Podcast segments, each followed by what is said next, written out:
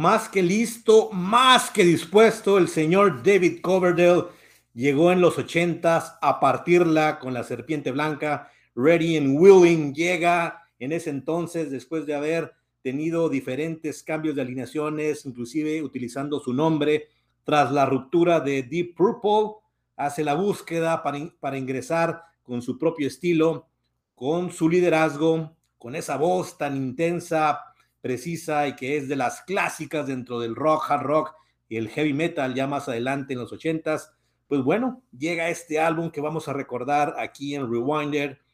y que es un parteaguas, creo yo, en la carrera de Coverdale, de la banda White Snake y lo que aportaron de ahí en adelante en la historia del hard rock, del heavy metal, todavía del toque blusero que se generaba en ese rock eh, de Inglaterra, británico, y cómo fue dando pausas y momentos para llegar a lo que se convirtió White Snake. Así que hoy recordamos este álbum sensacional aquí en Rewinder. Gracias por seguirnos a través de Facebook. Denle like, síganos. Lo mismo en YouTube, suscribirse, activar la campanita y en las diferentes plataformas de podcast, especialmente en Spotify, que ya es video podcast. Por ahí nos pueden escuchar, ver y compartir. Interactúen con nosotros, amigos rockeros de varias partes donde nos puedan seguir. Su opinión es importante como la mía, simplemente como un aficionado, el gusto de hablar, de compartir algo de lo que nos generó el estar aquí en el canal y disfrutar de la música. Y hoy tengo el gusto de compartirles una opinión de White Snake. Hacía falta hablar de esta banda y vaya que tiene muchos álbumes dignos de recordar, pues hoy vamos a dar ese rewinder, ese rebobineo del cassette de memoria para este álbum. Bueno, pues ¿qué tenemos aquí? Un álbum de 40 minutos, muy ad hoc de la época, y pues hay que hacer una remembranza pues de dónde proviene David Coverdale, como ustedes saben, fue el tercer vocalista en la historia de Deep Purple, llegó en un momento pues ya con una banda consagrada, junto con Glenn Hughes, hicieron parte interesante de esa tercera etapa de Deep Purple.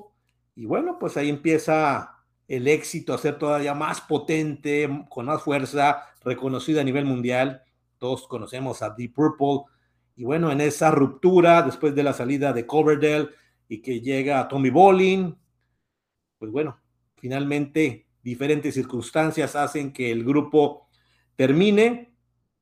ya después sabemos que se reúnen más adelante, eh, por ahí del 84.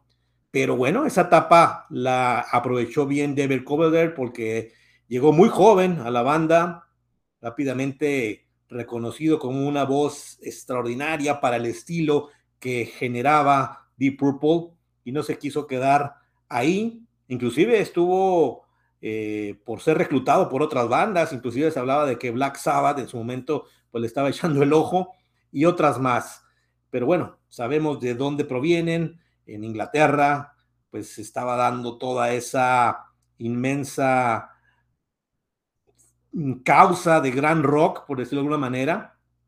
y cómo evolucionaba, cómo se hacían diferentes subgéneros que sin, sin, sin querer que sucediera, pues empezaba a nacer y a nacer más bandas, más estilos, que bueno, nos dieron una calidad impresionante y pues todo se puede reducir y hay inclusive a través de Deep Purple como el árbol genealógico, si se puede decir de esa manera, o el organigrama de todos los músicos que partieron de ahí, como el desarrollo fue impresionante. Y White es una parte fundamental. Entonces, este álbum de 1980, después de que David Coverdale, pues sale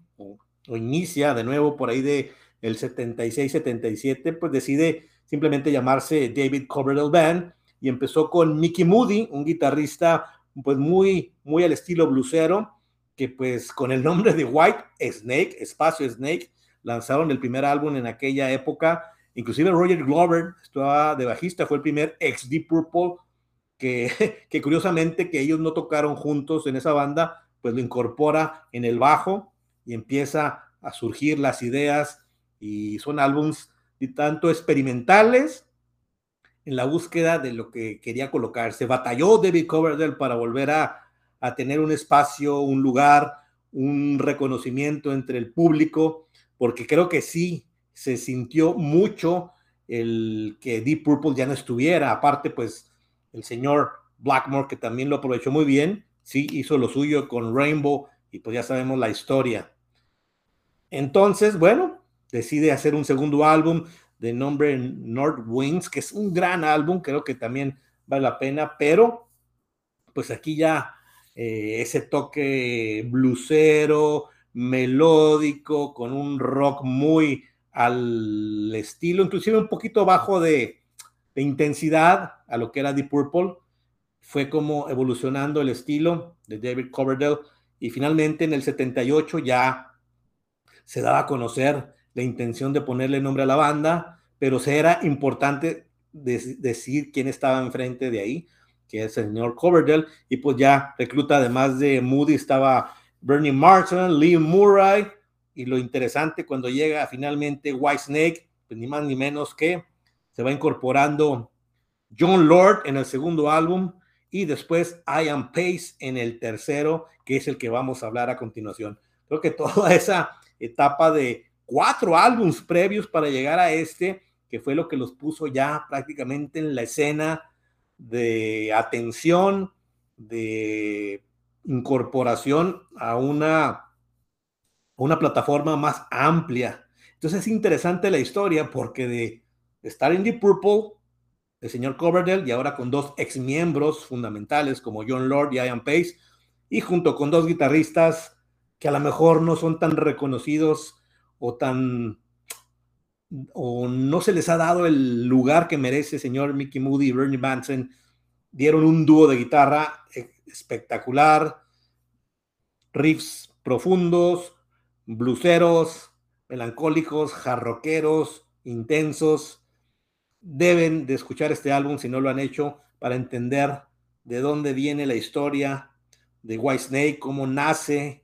junto con Deep Purple, cómo van dándole el toque adecuado para hacer lo que hoy en día se conoce ya como una de las grandes bandas del hard rock y el heavy metal, que es White Snake. Y bueno, también por ahí este, se incorpora el señor Neil Murray, y ni qué decir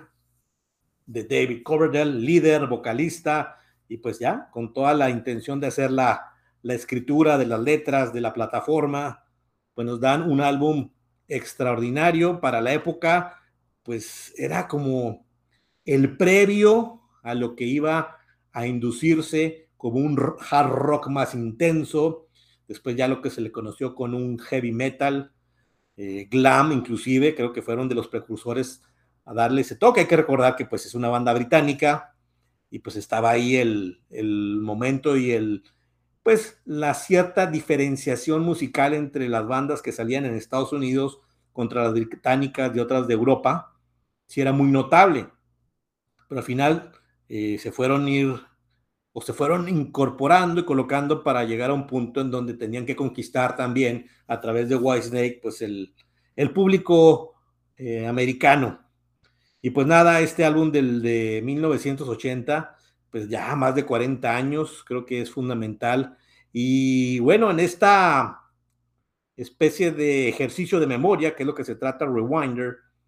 tenía mucho tiempo que no escuchaba este álbum y vaya que lo disfruté, vaya que comprendí, entendí más por dónde se estaba encaminando Coverdale y compañía, y que fue una conquista otra vez de cero, si se vale la expresión, en el sentido de que no por haber salido de Deep Purple inmediatamente iba a generar un éxito rotundo si iba a ser una banda nueva. Si le batalló, si le dio un tiempo, yo creo que por, ese, por eso este álbum es tan fundamental en la historia de Whitesnake y también en el inicio de los ochentas para dar pauta a más exposición del hard rock ya como tal,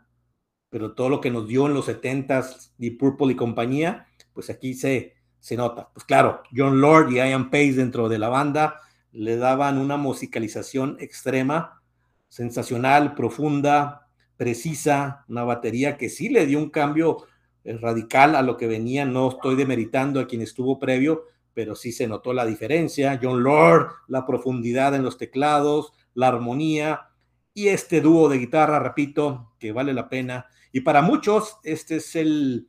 o el momento, la alineación más consagrada, para muchos la mejor, que ya es una definición muy complicada porque Whitesnake tiene una lista impresionante de músicos que han pasado en diferentes etapas y en general todos de una calidad excelsa a la fecha. Pero sí, digamos que es la alineación clásica, la que yo el punto para el lanzamiento ya de una banda que no se iba a detener y que se iba a colocar en el gusto de todos los rockeros a nivel mundial. Así que este álbum, sin duda alguna, vale la pena que le den una checada. Ready and Willing. Y vaya, que hay que dar un verdadero retroceso, porque a veces nos ubicamos por ahí del 86-87 con Whitesnake, ya con un estilo muy hard rock, donde empezaron los grandes éxitos y que muchos lo conocen a través de ahí, pero hay que darle más atrás y darse cuenta de los inicios del rock tan blusero que se presentaba en ese momento con, con Whitesnake, con toda la influencia, repito, de lo que fue en Deep Purple, ya con la voz cada vez más madura, más eh, melodiosa y pues que es una de las mejores voces que han pasado por, por el hard rock heavy metal y que estaba en su punto el señor Coverdale. Pues nada, es un álbum, repito, de 40 minutos. Full for Your Loving, que es uno de los grandes éxitos de Whitesnake. Sin embargo, pues este es el primer eh, inicio, la primera versión, digamos, pero más, más eh, pausada, más melodiosa, y es donde tú, si escuchas la que sale más adelante, ya en la etapa más jarroquera de Whitesnake, pues ahí sí hay diferenciación, pero es disfrutable ambas y es uno de los clásicos de clásicos. Es Sweet Talker, Radiant Willing, Carry Your Love, Blind Man, ah, es una rola extraordinaria de ese estilo muy a Deep Purple, con de todas las bases rítmicas de todos los músicos participan de una manera extraordinaria. Ain't Gonna Cry No More. Love Man con ese estribillo que pues te generaba el volver a escuchar y escuchar. Black and Blue y She's a Woman. No dejar de hablar, de expresarse de este tipo de temas, de estas líricas y todas compuestas en conjunto con los demás músicos, pero de la mano, de la mano del liderazgo de David Coverdale, pues nos dan un álbum extraordinario que, pues, no sé qué hubiera pasado, los hubieran no existen, pero uno se pone a imaginar si hubiera proliferado, hubieran durado más eh, este, este grupo de seis integrantes con dos guitarristas, que era la diferencia con Deep Purple, que iba de la mano de Blackmore y después de Bolin. Pues no, este dúo de Madsen y Moody es extraordinario, que lamentablemente después, pues algunas cuestiones que siempre suceden en las bandas que tienen un éxito rotundo, pues no se volvieron a juntar como tal en varias ocasiones por alguna cuestión de reunión de aniversario, volvieron a tocar juntos, pero uh, creo que fue una fórmula genial. Obviamente después viene el reencuentro de Deep Purple, pues vienen los cambios también en Whitesnake, ya caminos eh, diversos que nos entregaron más adelante de ambos lados, grandes, grandes eh, producciones, rolas y álbums que quedan en la historia, pero bueno, viene mucho detrás de todo lo que nace a raíz de estos musicazos de aquella época y que por fortuna muchos inclusive siguen vigentes. John Lord, que ya se nos adelantó en el camino, uno de los mejores tecladistas en la historia del rock. Pues, ¿qué decir? Creo que es un álbum que hay que escucharlo, que hay que deleitarlo, saborearlo, profundizarlo, porque se entiende mucho, ¿no? Ese parteaguas del previo, del durante, después. Y creo que el nombre de, de Listos y dispuestos, pues ya creo que era el, giro o la bandera y el, la salida de batalla, por decirlo, para conquistar. Eso es muy, muy interesante que lo haya hecho Coverdale, porque su carrera estaba muy rápidamente dándose a conocer con Deep Purple y uno esperaría yo a leer y indagar un poco más, saber cómo no fue fácil volverse a, colocar y descubrirse con una banda diferente. En ese entonces, pues no tener a Deep Purple en la escena, pues sí complicaba, la gente estaba pues con esa eh, añoranza de que por qué se deshizo Deep Purple, no se podía creer. Pero al final la música es lo que se reencuentra, lo que se formula y lo que se da como expresión rotunda. Y Whitesnake pues tiene una evolución impresionante, de las más interesantes, ¿no? Esa profundidad, esa, ese, esos versos rítmicos, bluseros, entrando ya a un rock puro, nato de, de aquella época de Inglaterra.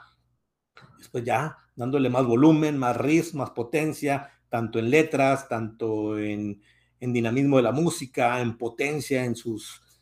en sus guitarras, en su batería. Obviamente, pues a la salida de cada uno de estos músicos vienen, vienen personajes, vienen músicos con un perfil todavía más potente, más moderno, y pues del mismo Coverdale, siendo visionario hacia dónde se estaba dirigiendo ya esa etapa que finalizaba en los 70s y a mediados de los 80s pues tuvo que dar un curso para incorporarse a un heavy, a un hard,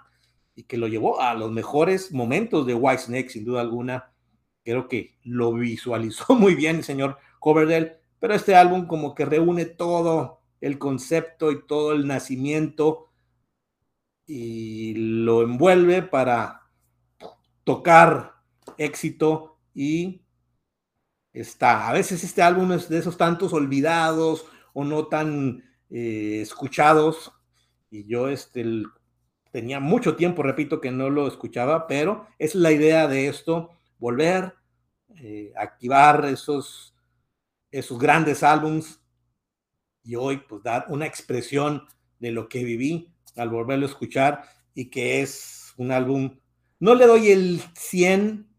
por el hecho de que la discografía de Whitesnake es tan grande, tan profunda, que hay otros álbumes que sí tienen el 100 total, pero que este es el punto de partida para lo que ya no fue el retorno de un éxito consagrado de David Coverdale y toda su banda, toda la lista, que la verdad es impresionante. Ves nombres que son sólidos, son clásicos, son legendarios y que bueno, pues ahí está Ready and Willing, una pues una fórmula que en ese momento era la necesaria para decidir llegar más a profundidad a otras ciudades, a otros, eh, inclusive mucha gente conoció Whitesnake sin saber quién estaba detrás y cuando empieza, empieza uno a, darse cuenta que estaba John Lord, estaba Ian Pace, este, obviamente de la mano de Coverdale y estos dos guitarristas que nacen y se convierten también en unas grandes influencias no reconocidas, pero hoy para muchos, Moody y Martin es de las mejores duplas en la historia del hard rock de la mano de White Day. Ni que decir Neil Murray, que es un bajista más que probado, después pasó por un sinnúmero de bandas consagradas y que es de esos bajistas siempre cumplidores. Qué, qué gran álbum,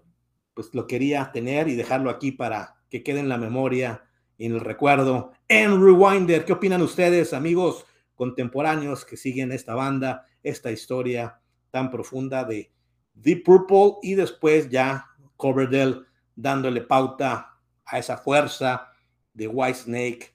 que por fortuna hoy sigue vigente. Ya en sus últimos días no sabemos si va a haber finalmente una gira de despedida que se tuvo que posponer por cuestiones de salud del señor Coverdale, pero larga vida a White Snake, Coverdale y compañía Hoy recordamos Ready and Willing aquí en Rewinder. Ustedes tendrán su mejor opinión. Hasta la próxima.